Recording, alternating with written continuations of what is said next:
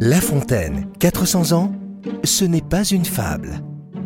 Un podcast RCF avec les voix des jeunes diplômés de l'ENSAT, la grande école d'art dramatique. Je m'appelle Lise Lomi. Euh, j'ai choisi la fable euh, qui s'appelle L'aigle et le hibou. Et en fait, je l'ai choisie parce que je la trouve assez, euh, je la trouve assez rigolote, un, peu, un peu cynique, un peu ironique, mais quand même assez drôle. Elle me fait, elle me fait rire parce qu'elle me fait penser à plein de, de copains ou de familles qui me, qui me montrent des photos de leur, de leurs bébés qui viennent de naître.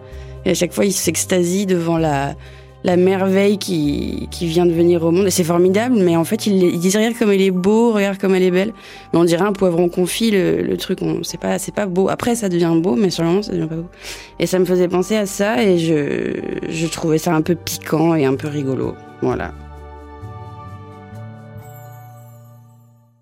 L'aigle et le chat huant, leur querelle cessèrent, et firent tant qu'ils s'embrassèrent.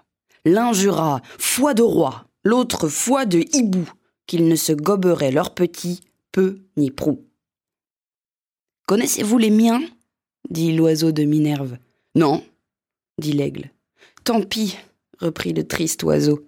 Je crains en ce cas pour leur peau, c'est hasard si je les conserve. Comme vous êtes roi, vous ne considérez qui ni quoi.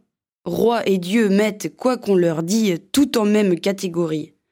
Adieu, mes nourrissons, si vous les rencontrez. Peignez-les-moi, dit l'aigle, ou bien me les montrez. Je n'y toucherai de ma vie. Le hibou repartit. Mes petits sont mignons, beaux, bien faits et jolis sur tous leurs compagnons. Vous les reconnaîtrez sans peine à cette marque. N'allez pas l'oublier. Retenez-la si bien que chez moi la maudite parque n'entre point par votre moyen. Il avint qu'au hibou Dieu donna géniture de façon qu'un beau soir qu'il était en pâture, notre aigle aperçut d'aventure, dans les coins d'une roche dure, ou dans les trous d'une masure, je ne sais pas lequel des deux, de petits monstres fort hideux. Rechignés, un air triste, une voix de mégère. Ces enfants ne sont pas, dit l'aigle, à notre ami. Croquons-les. Le galant n'en fit pas à demi, ces repas ne sont point repas à la légère.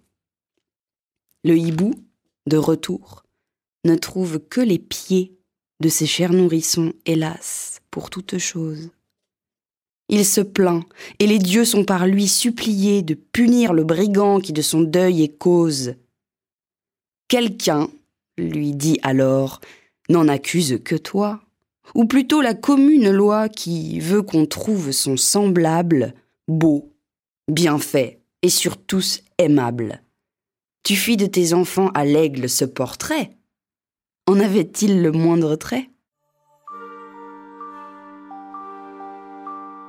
Pour découvrir d'autres fables de Jean de La Fontaine, rendez-vous sur rcf.fr et sur les principales plateformes de podcast.